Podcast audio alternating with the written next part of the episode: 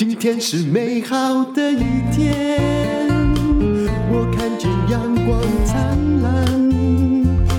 今天是快乐的一天，早上起床充满希望。欢迎收听人生实用商学院，林峰平医师你好，院长好，各位人生实用商学院的同学们，大家好。我们今天要开读书会，要来谈一谈天下文化出版的贝佐斯新传。是这本书的原英文名字叫做《Amazon Unbound》，所以应该其实翻译成叫做《亚马逊无极限》会比较符合它的原名了。嗯，那贝佐斯新传呢，其实应该也可以说得上是他的贝佐斯的后传，因为他其实之前。在这个好像同一个作者对不对？对对对，同一个作者哈，就是其实是彭博社的资深总编辑，叫做布莱德斯东的。他在之前曾经出版过一本叫做。呃，贝佐斯传嘛，嗯，那他讲述的是这个从他怎么一九九七对啊，亚马逊开始创立，一直到二零一二年这段时间的故事。那这段这一本新书《贝佐斯新传》呢，其实应该可以说得上是他的后传了。大概是从二零二一一二年、一三年就一三年开始接过来，一直写到现在。因为现在又出现了很多很多的事情了，是没错，这、嗯、大家都想象不到，尤其是贝佐斯跟他的好朋友比尔盖茨两个人。就等于几乎就是联袂离婚了。对，好，但是我们不是要讲关心的话题，对，我们不是要讲八卦，但是我们会提到，其实离婚这件事情对一个企业也是一种危机处理，是是没有明星那么严重了啊。嗯嗯嗯。好，因为企业的人设跟执行长的人设未必会连在一起。嗯、是你不会说哈，现在呃，Amazon 哈，假设他有了外遇哈，前妻控诉他，你就不再买 Amazon 的东西了。没错，没错。不可能。对于他的这个整体的经营。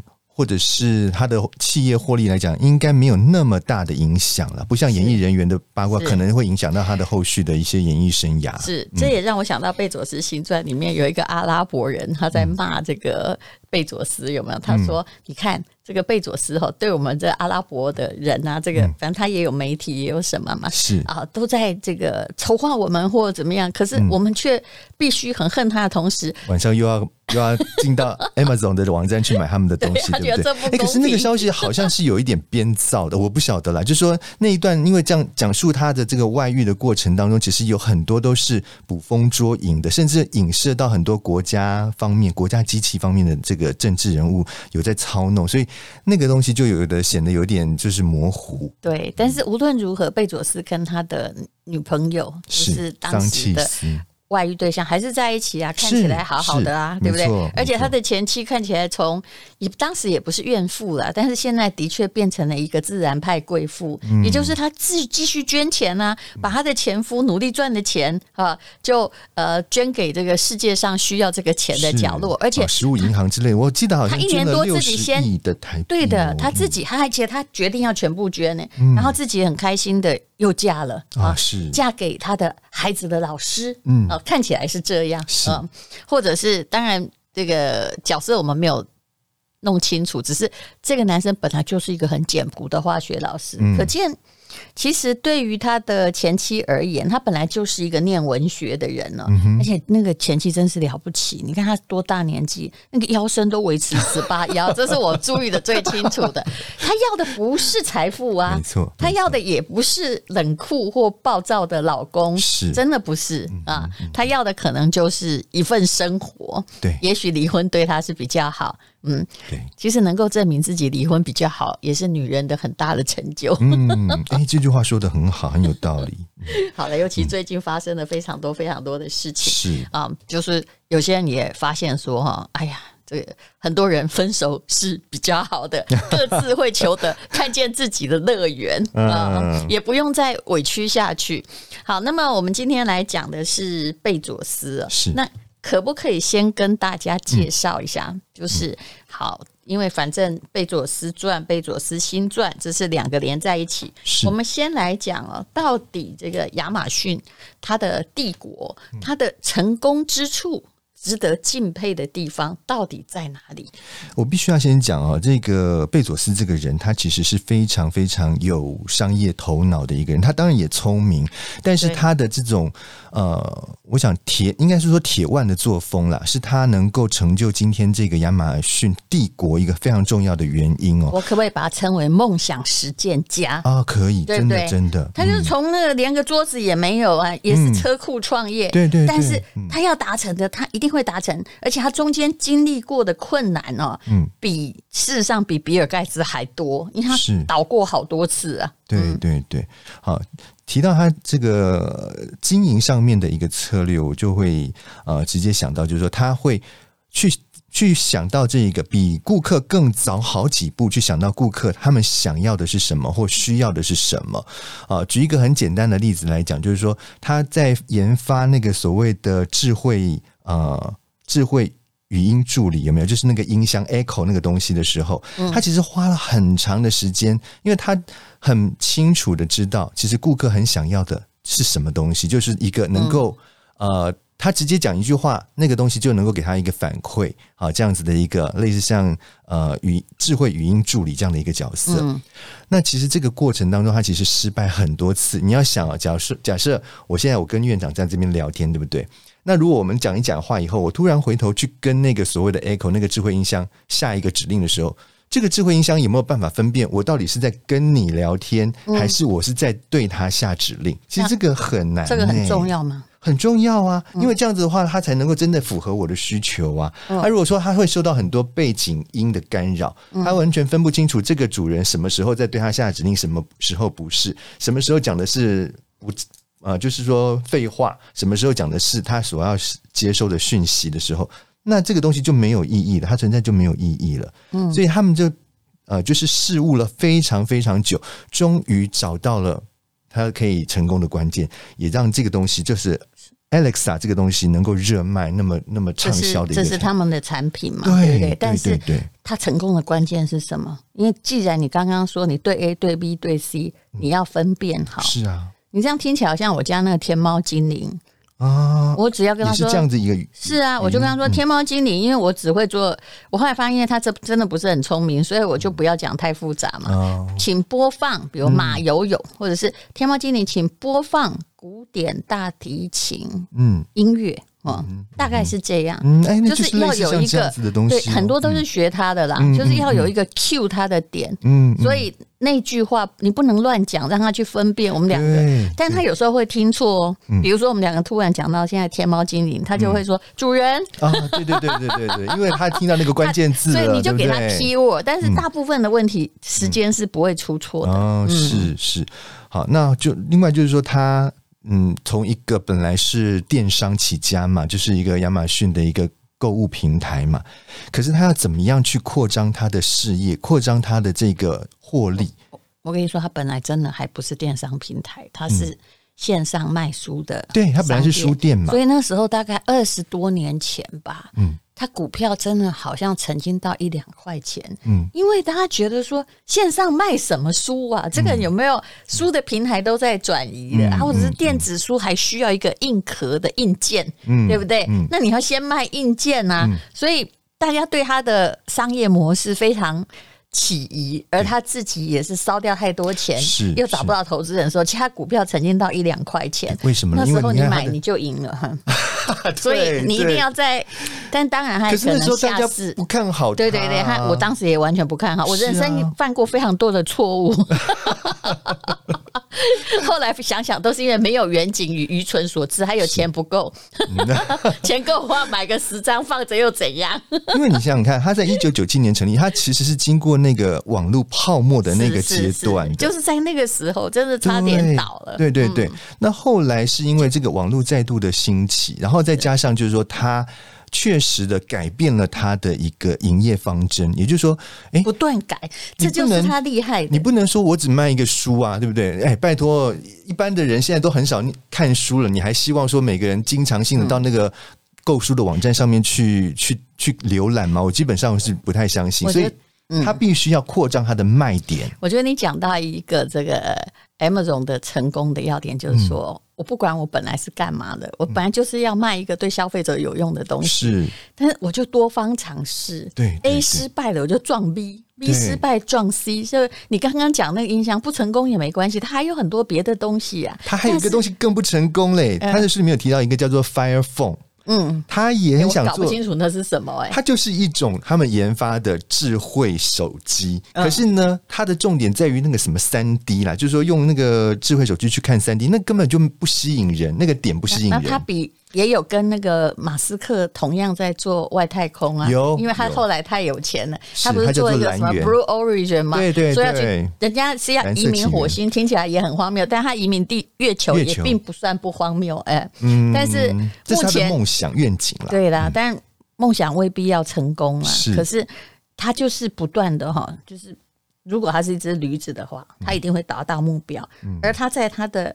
头上悬的那个红萝卜，嗯，是不断的在变更的哦，嗯嗯嗯，就是走到哪里，他不会用过去的成功来限制自己。然后失败了，赶快收起来。你知道这个概念就有点像我们之前有提到过一个熵熵增的理论，你记不记得？是是热力学第二定律。就如果你不往前走，你安于你原来的成功的领域的话，那么事实上成功者只是比失败者晚五分钟失败，他到最后还是要走向一个失败呀、啊，就是熵增定律嘛。什么叫熵增？我们就在。跟大家复习一下，就是一个空间封闭的空间里面哦，其实跟内卷化也有点类似，啊、就是说，假设我们我们关在把自己关在一个小空间，那并没有外界新鲜空气进来，我们的氧气呢就会在那里变成二氧化碳，直到。把自己弄死，因为你再也没有氧气。没错，那其实很多官僚机构，还有很多传统企业走的都是这样路。嗯，你必须要导入新的能源了。他最成功的时候就是他完蛋的时候，可是很多人习惯于不进展。没错，但是亚马逊厉害，它是进展的。对，哎，给你猜猜，它为什么叫亚马逊？哎，它叫为什么叫亚马逊？我还真的不知道。可以揭晓好吗？来来，请。当然跟那个亚马逊河有关系，但是其实是贝佐斯翻字典 A 开头的时候看到这个字。嗯、是。那你知道为什么要取 A 开头？因为 A 开头一定会排前面哦，哦，对不对？所以在搜寻上面来讲，它是最容易的被被看到的。是的，所以它是来自于偶然嘛。嗯。那它当然是世界上最大的河嘛。嗯。所以它的刚开始的梦想就非常非常的远大。嗯。我们先来谈一下哦，这个贝佐斯，我们从他的格言来聊，因为这个公司实在太大。我相信这位记者哈，贝佐斯新传的记者哈，布莱德史东，他可以一直写到哈，这贝佐斯。这个倒掉吗？应该对对对，如果他不会倒，会一直写到这个企业，因为它一直在变化，它像一个巨型的变形虫。但是从这个贝佐斯，你就他讲的话，你就可以了解。第一，他是一个野心家，对不对？一个梦想实践家，而且是一个行动家嘛。是。那他其实一心一意想干嘛的？不管这彭博新闻社的总编辑他写的多复杂，他的答案就是贝佐斯脑袋里就是一件事情。就是提升公司业绩，嗯。啊，加强客户服务，嗯，所以他的员工一定过得很苦嘛，这也是一直被砍分，没错，因为他的东西不是在谋员工福利，是在谋顾客福利，嗯，可是你能说他错吗？啊。对，就就员工的角色来看的话，会觉得这老板好苛刻哦。因为呃，我听过一个这样的讲法啊，就是说，哎，他要求员工哦，如果说你是出差搭飞机，你一定要搭经济舱，你不可以给我搭什么商务舱哦。就是从他刚开始车库起家，什么都没有开始啊，他也不会像 Google 那样给员工非常大的是没错舒适的办公室。但是后来有了，我知道，嘿，他们西雅图的办公室就不是对于员工最豪华，可是刚开始那个门面什么自然雨林啊。其实是呃相当有理想化的，嗯嗯、然后你有没有发现他本质是个犹太人？这一点还是重要的。嗯嗯，也就是说，我们大家要家要刻苦，加强提供我们客户需要的东西。我觉得这才是这个企业的基本精神。嗯，然后他有几句话，我们来这个看一下啊，自我反省了。也许你没有开公司哈，嗯，那个商业竞争离你很遥远。他说。我你们每天早上醒来醒来都要战战兢兢，要忧虑的不是对手，嗯啊，对手不会给我们钱，好不好笑？嗯，嗯，你们 这是对员工说的，哦，实话哎。你们该担心的是能不能满足客户需求，然后苦干，嗯，因为客户才会给我们钱。你们觉得非常有犹太人的经商哲理，嗯，对啊。所以我们以后也要安慰自己，虽然你你会被攻击或什么，但是你不要担心他，因为不喜欢你的人不会给你钱。对，没错。对。还有第二个，他是零售商嘛，这是他的定位，对不对？他说零售商呢有两种，一种是千方百计设法呢去卖贵一点，对不对？嗯。那另外一种是绞尽脑汁要帮客户省钱，是不是就有这种？嗯。有些人哈就是一直在想卖贵一点，意思就是你一直要高毛利，嗯，多赚一点钱。嗯。第二呢是要帮客户省钱，你就会赚到钱。嗯。所以他的原则很简单，贝佐斯就是。我帮你省钱，嗯，那这个省钱的要点哈，其实后来也产生他被骂的原因，在贝佐斯新传里面有很多第三方卖家，也就是里面那些小卖家，嗯，我中欧的同学在深圳设厂，很多都是 Amazon 的嗯。卖家，嗯，然后他们的东西在里面卖的很好，嗯，我讲一个例子，这是书上看不到的，是。他是卖一种。很类似、很科技的、很机器人的吸尘器。嗯哼，呃，在他就传给我说：“淡如，你看一看，这可不可以在台湾卖？嗯、我们在 Amazon 有卖，就是等于他就是你知道 Amazon 就是因为他为顾客着想，他只要看什么东西卖很好，嗯，他就会引进来啊，做一个。”哦，那是他在做自创品牌，做同样的东西来。请问跟谁做？都在中国啊，供应商。对所以我的同学供应那个吸尘器，就是他看可能我我随便举例，假设戴森那个那种静音的吸尘器卖的很好，他就去做另外另外一个，嗯哼，对不对？嗯。但是他去做的那个厂商，假设是我同学的厂商，嗯哼，那。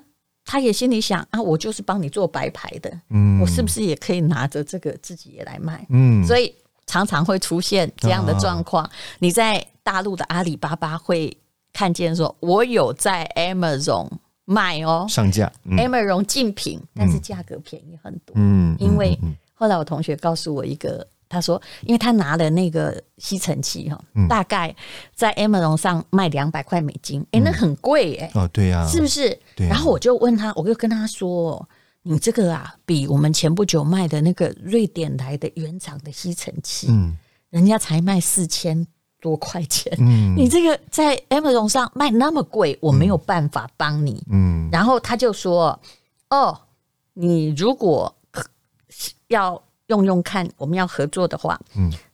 嗯，我再告诉你真正的价格，价钱，因为 Amazon 加了很多钱。哦，是哦，哈哈，啊，这这有点出乎我的意外耶，这是这是彭博的记者没写的，对，对吧？对对对，所以他现在就是说，嗯，这本书里面写说，他假设说好吸尘器很好，他看到他就去，因为其实任何东西哈，又不是。火箭都很简单嘛，嗯嗯，他就去找这个厂商来做，嗯，然后挂上 Amazon 的自有品牌，自有品牌，嗯，然后卖两百块美金，嗯，但是请问他当然为顾客谋福利，因为他模仿的那个卖超好的吸尘器可能是四百，对，那他先卖两百，那请问你觉得他拿多少？哈哈哈，来了，你说这个东西其实原本的价钱嘛，可能只有一百或是一百五，就。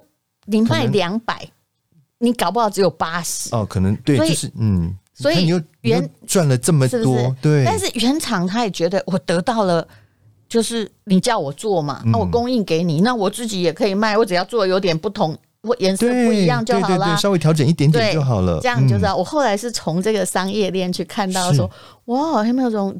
你好像是为顾客，对不对？嗯，但他也很赚钱，他就是要把中间那个利润，嗯，卖的比你便宜，但我又赚到利润，嗯，所以他其实到底他是帮你的。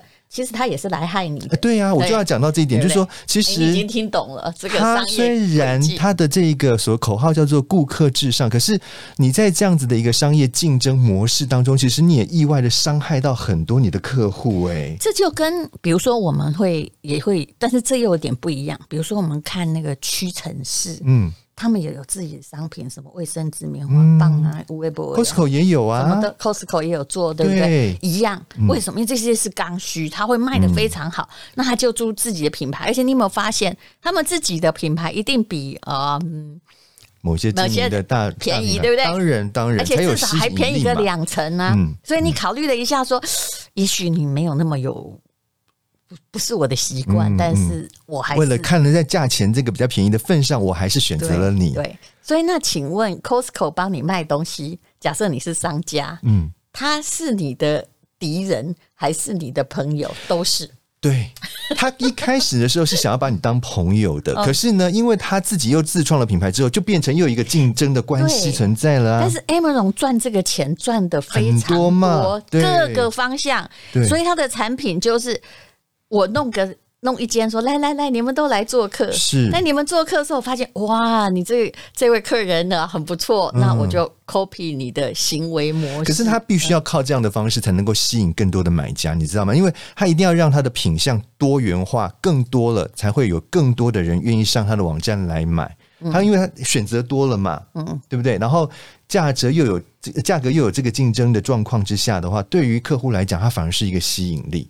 就是商，就是那个我们消费者的心理来讲的话，我们会觉得，哎、欸，在这个网站上面，我可以看到这么多不同的品相。我我觉得看到品相，你不能说那阿里巴巴并没有做自有品牌，你还是可以看到很多品相啊。对，但是它的品相又比较便宜呀、啊，它就是用价格，它先用品相多吸引你进来，然后再用价格的方式，有竞争力的价格让你就是好。那顾客也会觉得很满意啦，嗯、因为哦，我本来买卫生纸一包。二十块，现在你卖我十二块，是啊，对不对？是啊，你自有品牌，而且你看起来也是这平台自己的东西啊。对。可是对于，所以它的主要锁定哦，它的 TA 很清楚，就是顾客。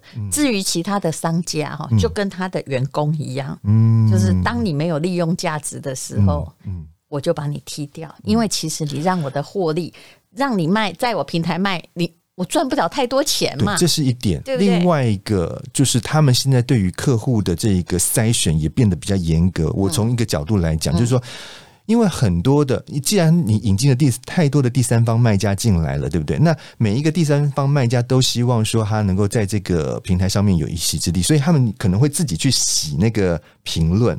就是说自己给自己留那种 五星评论，你知道吗？哎，这个被他们抓到的话，他是严格的把你踢出去。哎，前不久他们就是这样在对付中国的卖家，因为谁都会制造假评论，对，是不是？对。但是因为他们抓得到啊，所以。我从贝佐斯讲的所有的话语中，哈，他就说我们都是顾客导向的公司，我们在意长远发展，而且我们喜欢创新，所以他很敢去创造各个领域，就是不怕竞争者，因为他只要觉得说我只要找到顾客，还可以付比较少价钱，或我可以找到一个空间，嗯，那我就会去做，对不对？嗯。可是事实上是。他们也很在意赚钱，当然呢、啊啊，就如果、啊、如果这个十块哈让你放平台，我只能赚零点五的话，他一定会去想，这是犹太人思维。嗯，我为什么不能赚二点五或三点五？错，所以他在这一本书里面还有一些我们讲就京剧的一个摘录啦，我们来看听听看哈。你看，我们请院长也来分析一下这些京剧是不是真的很有道理。第一个，我们现在在讲天下文化的贝佐斯新传哈。他说，聚焦于降低成本结构，最好是先有低成本，再定定价值最大化的收费，而不是先去提高收费来弥补成本。你觉得这话有没有道理？就就是完全对啊，这也是 犹太人的思维，就是要先去找那个最便宜的东西出来，然后我才从这个便宜的这个东价格去定我的利润，而不是说我先去把我这个东西的一个东西，然后把它的价格先提得很高，来设法赚取它的这个呃高的这个价差。这个还是经济学原理，网络要什么？网络要的就是便宜，便宜。那以前叫做便宜又好。现在对不起，反过来叫好又便宜。嗯，事实上是一样的东西，但是哎，如果你可以找到一样好好一样好，嗯，但是可以便宜的话，那你就是会赢。对，你千万不要哈往自己听了这个 Amazon 就不要自己往脸上贴金说，说好我是无淡如，所以我东西要卖的比别人贵，你真是见鬼了！人家 Amazon 都卖的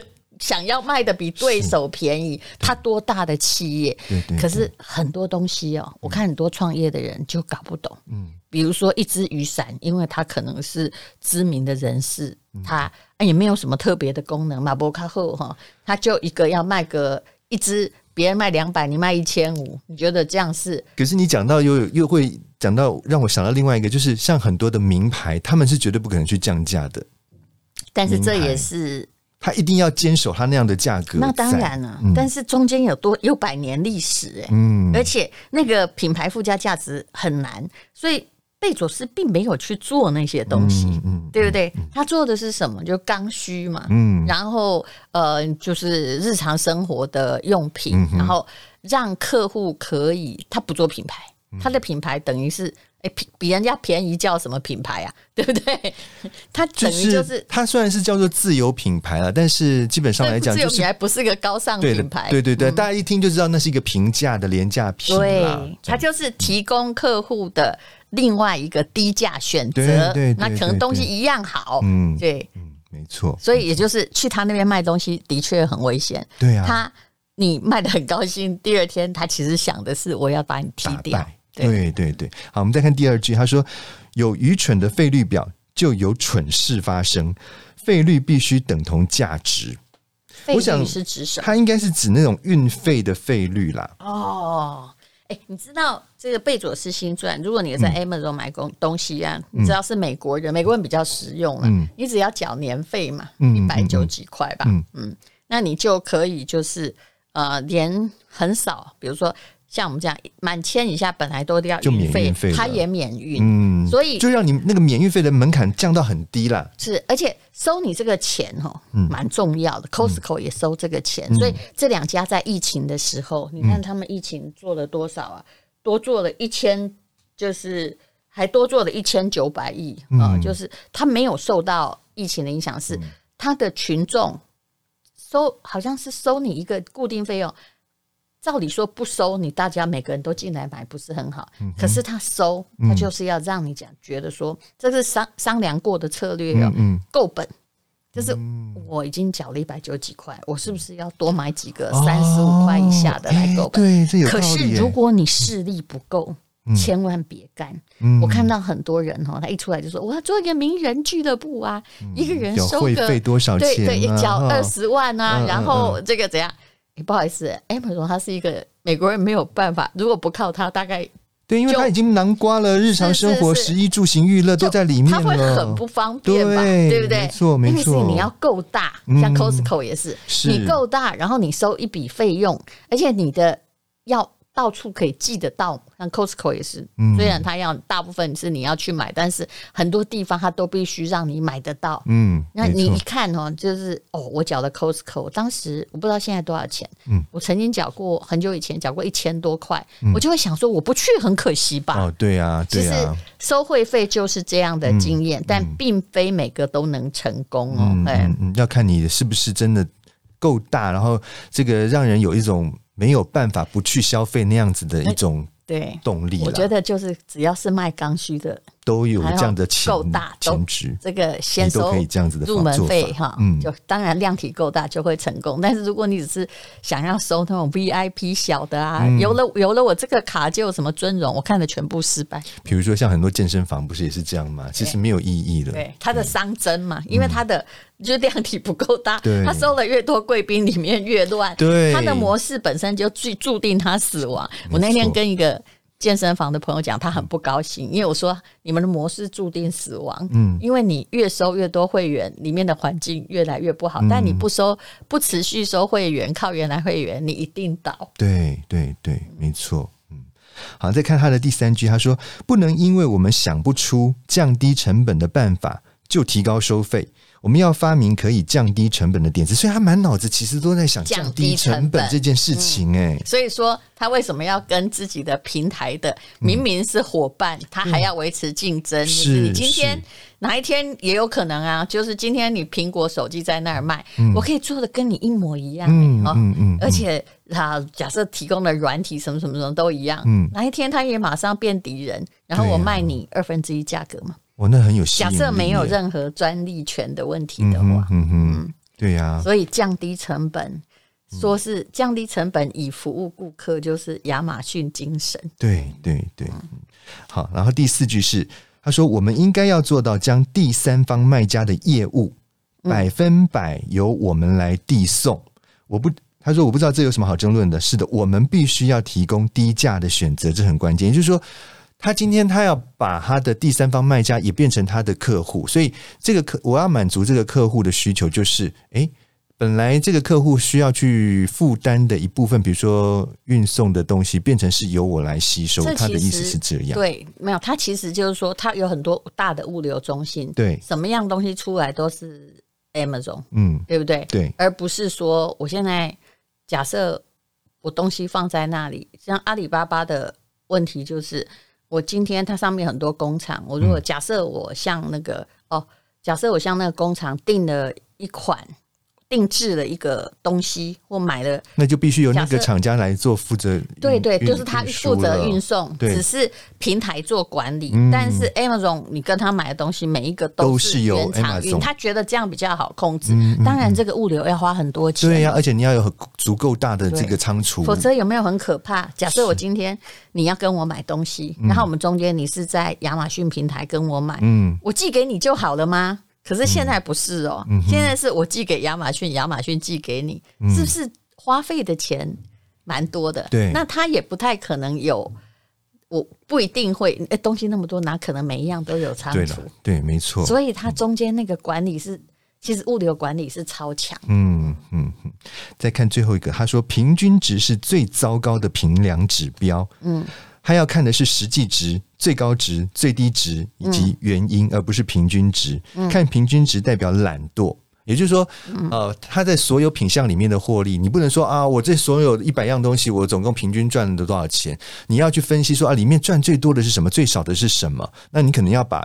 赚少的东西要淘汰掉，而去对换成一个新的东西进来。你不能说啊，反正我这所有东西加一加，全部都就赚了多少钱，我这样算合格了。其实去算平均值不对。比如说你是开杂货店，它这个是很像亚马逊是个大型杂货店嘛，零售对不对？对对嗯、好，零售业就是杂货店式的。嗯、你不能说哦，我现在呃酱油哈，嗯，酱油也蛮需要的。看好卫生纸好了，我才赚。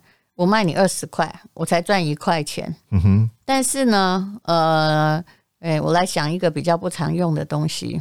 嗯，呃，比如说马桶的修理的，嗯，呃的某个东西好了哈。嗯、那那个通马桶的，好了，假设通马桶的，啊、你你不可能一年三百六十五天都在通马桶嘛？对，可能，但是也不会再买一个。对那你买五块钱。对不对？嗯，假设那个是也是二十块钱，可是我赚了十五块，嗯，所以平均值有意义吗？没有意义，没有意义，因为你家的通马桶的可能十年都不用换，对呀。但是卫生纸的刚需是你可能每个月要对对买一个，对，所以这个还要考虑，所以它可以赚少一点，嗯，对不对？也不一定是以它的销售量来去做一个划分啦，就是说这个东西呢，如果它的销销路就是很一个很大的数字的时候，你可以可能少赚一点是没有关系的，用量来取胜。那我最近就是常常遇到哈，其实我觉得台湾有一些创业者，可能他们以前也是成功过，嗯，那但是呢，后来哈在面对呃定价的时候，或者是选择销售数量的时候，其实是。非常秀逗的，嗯，就像你刚刚讲的，当然你不是卖东西的人，嗯、你应该是卖毛利高的吗？我问你，其实不是。嗯、用我刚刚的卫生纸跟通马桶比例，嗯哼，就是你应该卖数量多的，对，数量多的刚需的，对不对？是是。可是我真的遇过这样，我假设假设我是一个维他命的厂商好了，嗯、啊，有一种叫做嗯，好，假设一个是维他命。B 好，反正就随便一个东西。对。对对，嗯、啊，另外一个是假设我是个药厂哈，维他命 B 和治治治心脏的药。嗯哼嗯哼，哎，这个是吃了也不知道，呃呃啊，算了，我们来讲那个牛什么汁好了哈。好，好，好，那一个是一千块钱，嗯哼，啊，就成本一千，嗯，呃，成本十块，我可以卖五百块，嗯哼，啊，不，没有那么多，一百块，好，那但是呢，维他命 B 可能就是。就大家都需要嘛，但是是成本就是五十块，我才能卖一百块。嗯哼，很多老板我后来竟然要去卖那个牛什么，他们会卖牛什么汁，因为它的毛利高，对，对不对？对对，所以这个是一个，就是、嗯，我看到很多人在这个盲点，还有目前很多不是你你发现哈，我最近发现一种东西，就是女生那个青春饮。哦，就是让四物饮那种东西，而且那种不太会，嗯、也不是事物饮，就是草地假碰腿的。哦，是、嗯、那个现在很多家厂商都出。嗯、那我有个朋友也是，他选择哈，就他本来是不是做这个，他选择跨足保健的时候，他马上就说做这个，然后讲了老半天，我跟他说，其实你的商品跟别人。说真的没什么不同，嗯、啊，那你为什么会做青春？因为第一家的那些波青春，你也可以说我们慢慢会老去嘛，有没有用？不，不，你知道有有有没有用很难说，对对对不对？没错。还有第二，我也知道你只是找代工厂，你毛利很高啊，嗯，所以你只是想赚钱，你觉得消费者会不知道吗？而且你平常的专业跟这个完全没有关系，嗯，但是你。当时在选东西的时候，我觉得如果你要跨足一个领域，嗯、不要去跨那种毛利故意很高的领域啊、嗯哦！你去看那个没有用的，你要跨一个，就是说，就算别人有第一厂牌，嗯，第第二厂牌，但是哦，你你是不是有核心竞争力？就你的差异化很重要，嗯，对不对？嗯，那你如果没有差异化，你就不要做。但你只看到毛利的话，你的企业会。进入一个很完蛋的地方。对，其实让我想到很多厂家都在出什么滴鸡精，我真的看好多的低基金哦。那你你说低基金是我觉得世界上最难卖的东西，嗯，因为请问差别在哪里？差别只是林志玲代言还是徐若瑄代言吗？我真的不知道有什么差别耶。连你医生都这么说，真的啊？那我喝起来也一样啊？真的吗？哎，都一样哦。都不错啊，我的营养素都不错，对，然后价格也差不多，所以，所以有时候我就就是在想说，其实产品的差异化是很重要的，那不然亚马逊就是看这一点啊。好，你都要卖低基金，结果看你你们都哎平均起来就其实卖的很好，那我是不是自己来也来弄一个低基金？因为你也是找代工厂做的，我也品牌低基金，我也自有品牌低基金，对啊，弄弄得更低，你卖两百，我卖一百嘛，对呀，那你能说亚马逊错吗？